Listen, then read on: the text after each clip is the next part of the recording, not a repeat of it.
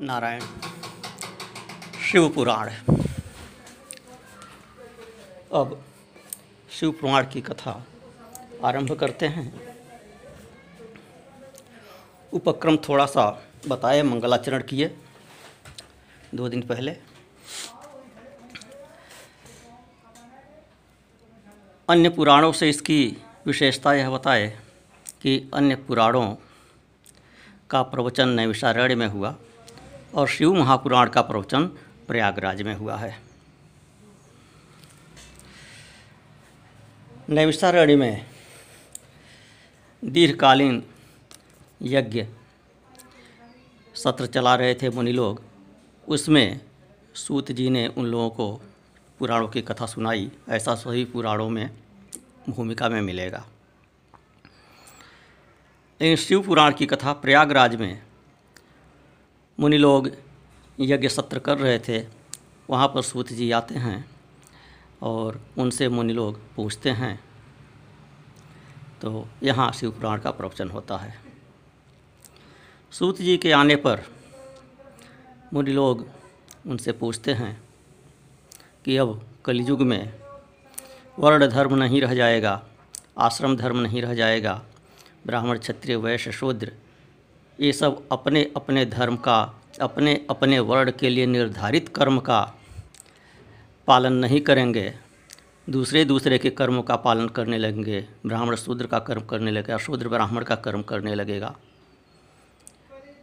सर्वत्र व्यतिक्रम हो जाएगा। तो फिर लोक का कल्याण कैसे होगा? मनुष्यों का कल्याण कैसे होगा? क्योंकि कल्याण तो स्वधर्म के पालन से ही हो सकता है। स्वधर्म निधर्म श्रेय पर धर्म भयावह। यह भगवान श्री कृष्ण ने भगवद गीता में कहा है कि अपने धर्म का पालन करते हुए मर जाना श्रेष्ठ है। चाहे इतना कष्ट उठाना पड़े, अपने धर्म का पालन करना ही श्रेयस्कर है। दूसरे के धर्म का पालन करना अत्यंत भयावह है। तो वह स्वधर्म है क्या? स्वधर्म धर्म श्रेय कहा तो वह स्वधर्म है क्या? वह स्वधर्म वर्ण धर्म और आश्रम धर्म ही है।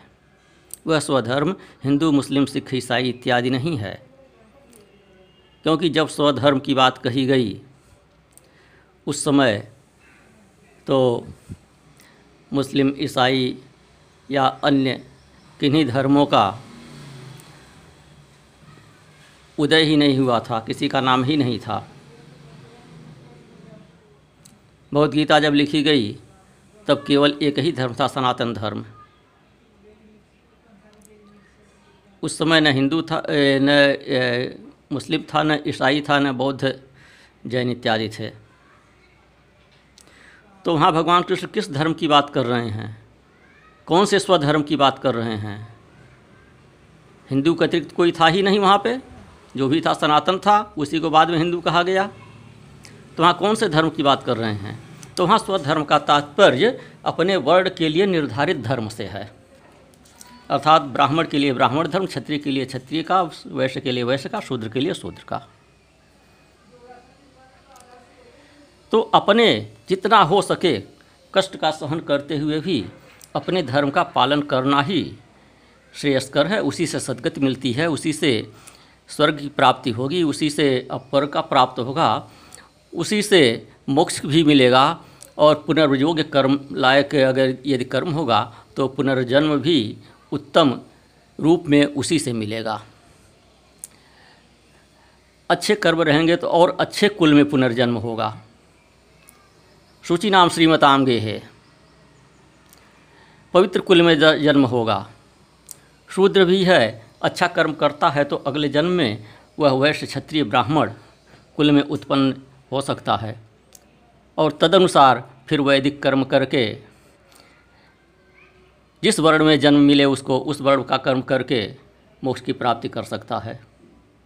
अथवा इस जन्म में भी, शूद्र होते हुए भी वह मोक्ष की प्राप्ति कर सकता है, स्वर्ग की प्राप्ति कर सकता है। लेकिन कैसे कर सकता है? अपने धर्म का पालन करते हुए ही कर सकता है। स्वकर्मणात्मभ्यर्चन सिद्धि विंदति मानव। यह भगवान श्री कृष्ण ने कहा, स्वकर्मणा स्वकर्मणात्मभ्यर्चन अपने कर्म के द्वारा उसकी अर्चना करते हुए पूजा करते हुए किसकी? भगवान की। उन्हीं भगवान कृष्ण की, परमात्मा की। सिद्धिंग वंदित मानव है। मनुष्य को सिद्धि उसी से प्राप्त होती है। सिद्धि का तात्पर्य यहाँ पर क्या है? बता चुके हैं कल कि सिद्धि का तात्पर्य यहाँ मोक्ष से है। तो शूद्र को भी, वैश्य को भी, क्षत्रिय को भी, ब्राह्मण को भी, सभी को मोक्ष की प्राप्ति कैसे होगी कि वे अपने अपने धर्म का पालन करेंगे, उसी से मोक्ष की प्राप्ति होगी। शूद्र वेद मंत्रों के साथ यज्ञ करने लगेगा तो उसको मोक्ष की प्राप्ति नहीं होगी, उसकी अधोगति होगी। ब्राह्मण शूद्र का कर्म करने लगेगा तो उसे मोक्ष की प्राप्ति नहीं होगी, उसे अधोगति होगी। कर्मयोग का बहुत उल्टा अर्थ आजकल लोग लगाते हैं। कर्मयोग का मतलब परिश्रम करना। कर्मयोग का मतलब परिश्रम करना करना केवल नहीं है। शारीरिक परिश्रम करना नहीं है, फावड़ा चलाना नहीं है। कर्मयोग का मतलब कि आपके लिए जो कर्म निर्धारित है, उस कर्म को करना। और भगवान की श्रेष्ठ अर्चना क्या है कि आपके लिए जो कर्म निर्धारित है वर्ण के अनुसार, उस कर्म को करना, वही भगवान की सच्ची पूजा है। फूल माला इत्यादि से अर्चना करना, बाह्य सामग्रियों से अर्चना करना ये द्वितीयक है सेकेंडरी है। प्राइमरी ये है कि आपके लिए जो निर्धारित कर्म है, उस कर्म को करें। उस कर्म के द्वारा ही भगवान की पूजा करें। तो स्वे स्वे कर्मण्य भरत सदसिद्धि लवते न रह अपने अपने कर्म में निरत रहते हुए ही लोग सिद्धि को प्राप्त कर सकते हैं। तो मुनि लोग कहते हैं, यहाँ पर सूत जी से पूछते हैं कि यह सब स्वधर्म स्वकर्म का पालन तो कलयुग में लोग करेंगे नहीं। तो फिर कैसे लोगों की सदगति होगी? तो फिर सूत जी उन्हें अद्वैत का उपदेश देने वाला शिव पुराण बताते हैं। ध्यान देने की बात है कि यह जो हमारा अक्षय सन्निधानम समूह है, यह मूलतः वेदांत समूह है। और वेदांत में शंकर वेदांत, अद्वैत वेदांत, हम लोग अद्वैतवादी हैं। तो अद्वैत वेदांत का यह समूह है। अन्य जो विषय का प्रवेश हम इसमें करा रहे हैं, वह वेदांत के सहायक के रूप में करा रहे हैं। वेदांत को समझाने के लिए करा रहे हैं। योग शास्त्र का इसमें समावेश हुआ है तो योग और वेदांत का जोड़ा हमने बनाया है कि पहले योग को ठीक से जान लीजिए, न्याय को जान लीजिए, तत्वों को जान लीजिए तो वेदांत को जानने में आसानी होगी। वेदांत ठीक ढंग से समझ में आएगा। तो इसलिए हम इसमें योग सूत्र का भी प्रवेश करा दिए हैं। तो पुराणों की भी जो हम चर्चा करेंगे तो उसमें उनकी अद्वैत परक व्याख्या ही करेंगे। और अद्वैत परक व्याख्या करनी नहीं है। अद्वैत परक तो पुराण हैं ही। सभी पुराण अद्वैत परक हैं। भक्त का पुट देकर समझाया गया है। अद्वैत को समझाने के लिए उसमें द्वैत की कल्पना की गई है। द्वैत का अध्यारोप किया गया है। अध्यारोप, अर्थात कोई चीज़ मान लेना, कल्पना करना। जैसे गणित के सवाल हल करते हैं आप लोग और उसमें लिखते हैं कि माना कि ए इजकल टू टू तो सपोज़ दैट कहते हैं सपोज़ दैट या माना कि। तो यही ये सब जो हैं, जितने भी धार्मिक साहित्य हैं, जो पौराणिक कथाएँ हैं, जो भक्ति कथाएँ हैं, ये सब कल्पित हैं। ये सब वही माना की वाले हैं, मान ली गई हैं। तो मान ली गई हैं, बिना माने काम भी नहीं चलता है। गणित में जो आप माना की लिखते हैं सपोज़ दैट लिखते हैं, सवाल हल करते समय तो सपोज़ दैट होता नहीं है। वो होता है कल्पित ही, लेकिन उसके बिना काम भी नहीं चलता। उसके बिना आप सवाल हल नहीं कर सकते हैं। सपोज़ करना आवश्यक होता है। तो उसी तरह से यह सब कथाएँ, ये सपोज्ड हैं। लेकिन अनिवार्य हैं, अपरिहार्य हैं। यह द्वैत जो है, यह कल्पित है, लेकिन अद्वैत को समझने के लिए आवश्यक है। बिना भक्ति को ठीक से समझे, बिना भक्ति को पुष्ट किए, आप अद्वैत में नहीं जा सकते हैं। बिना भक्ति किए, बिना भक्ति को समझे, अद्वैत में चले जाएँगे, सीधे जाने का प्रयास करेंगे तो वह बहुत खतरनाक स्थिति होगी और नास्तिकता की स्थिति हो जाएगी, जड़ता की स्थिति हो जाएगी। कहीं के नहीं रहेंगे। वह घोर अज्ञान की ओर ले जाएगा।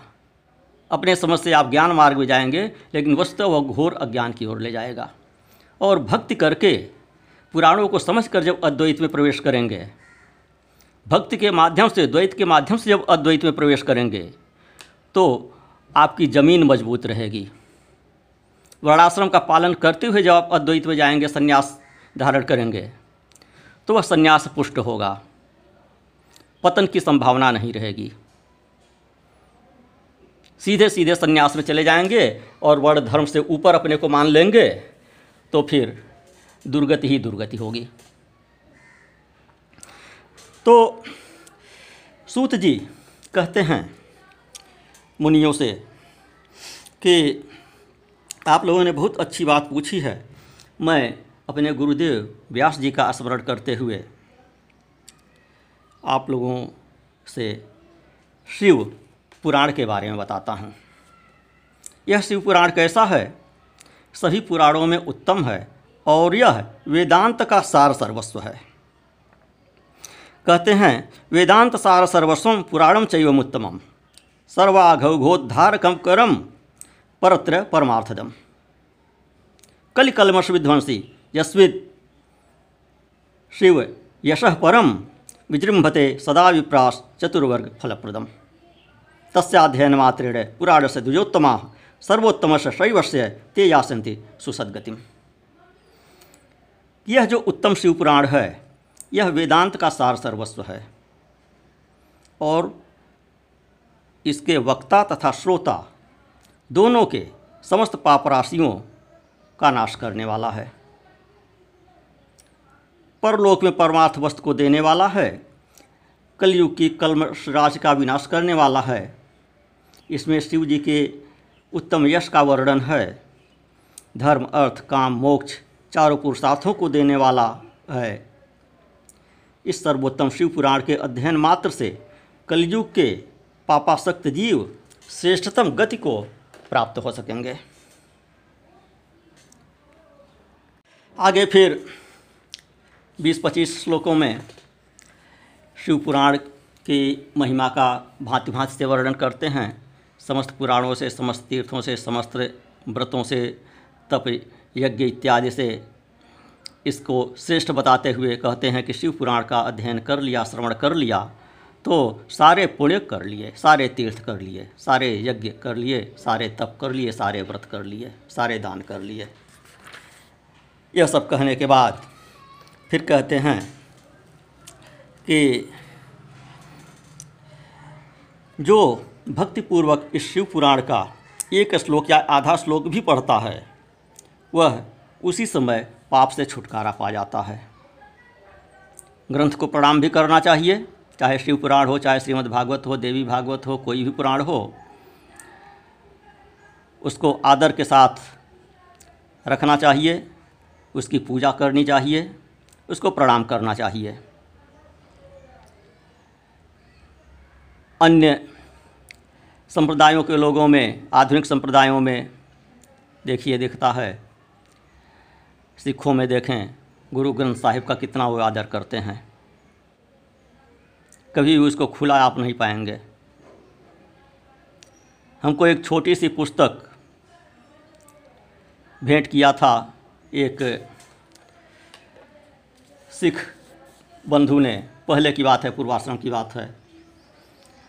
तो उन्होंने उसको खूब बढ़िया, सुसज्जित, मोटे कपड़े के लिफाफे में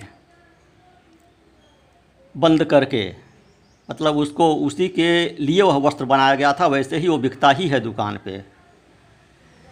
खूब बढ़िया वस्त्र से पैक करके उसको देते हैं और उसी के सहित उसको हमेशा रखते हैं। निकाल कर पढ़ते हैं, फिर उसमें उसी तरह से रख देते हैं।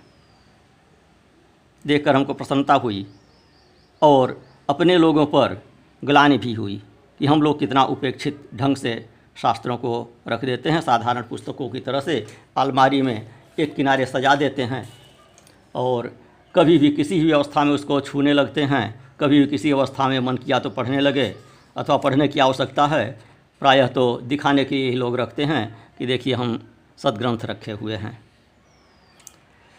तो पुराण को प्रणाम भी करना चाहिए। कहते हैं कि जो इस शिव पुराण को समीप से प्रणाम करता है, वह सभी देवों की पूजा का फल प्राप्त कर लेता है। और चतुर्दशी के दिन शिव पुराण के पाठ का, श्रवण का विशेष महत्व है। जो चतुर्दशी की रात को उपवास पूर्वक जागरण करते हुए शिव पुराण का पाठ करता है या इसे सुनता है, उसे विशेष फल होता है। आगे अगले क्लिप में जारी रहेगा। समय हो गया नारायण।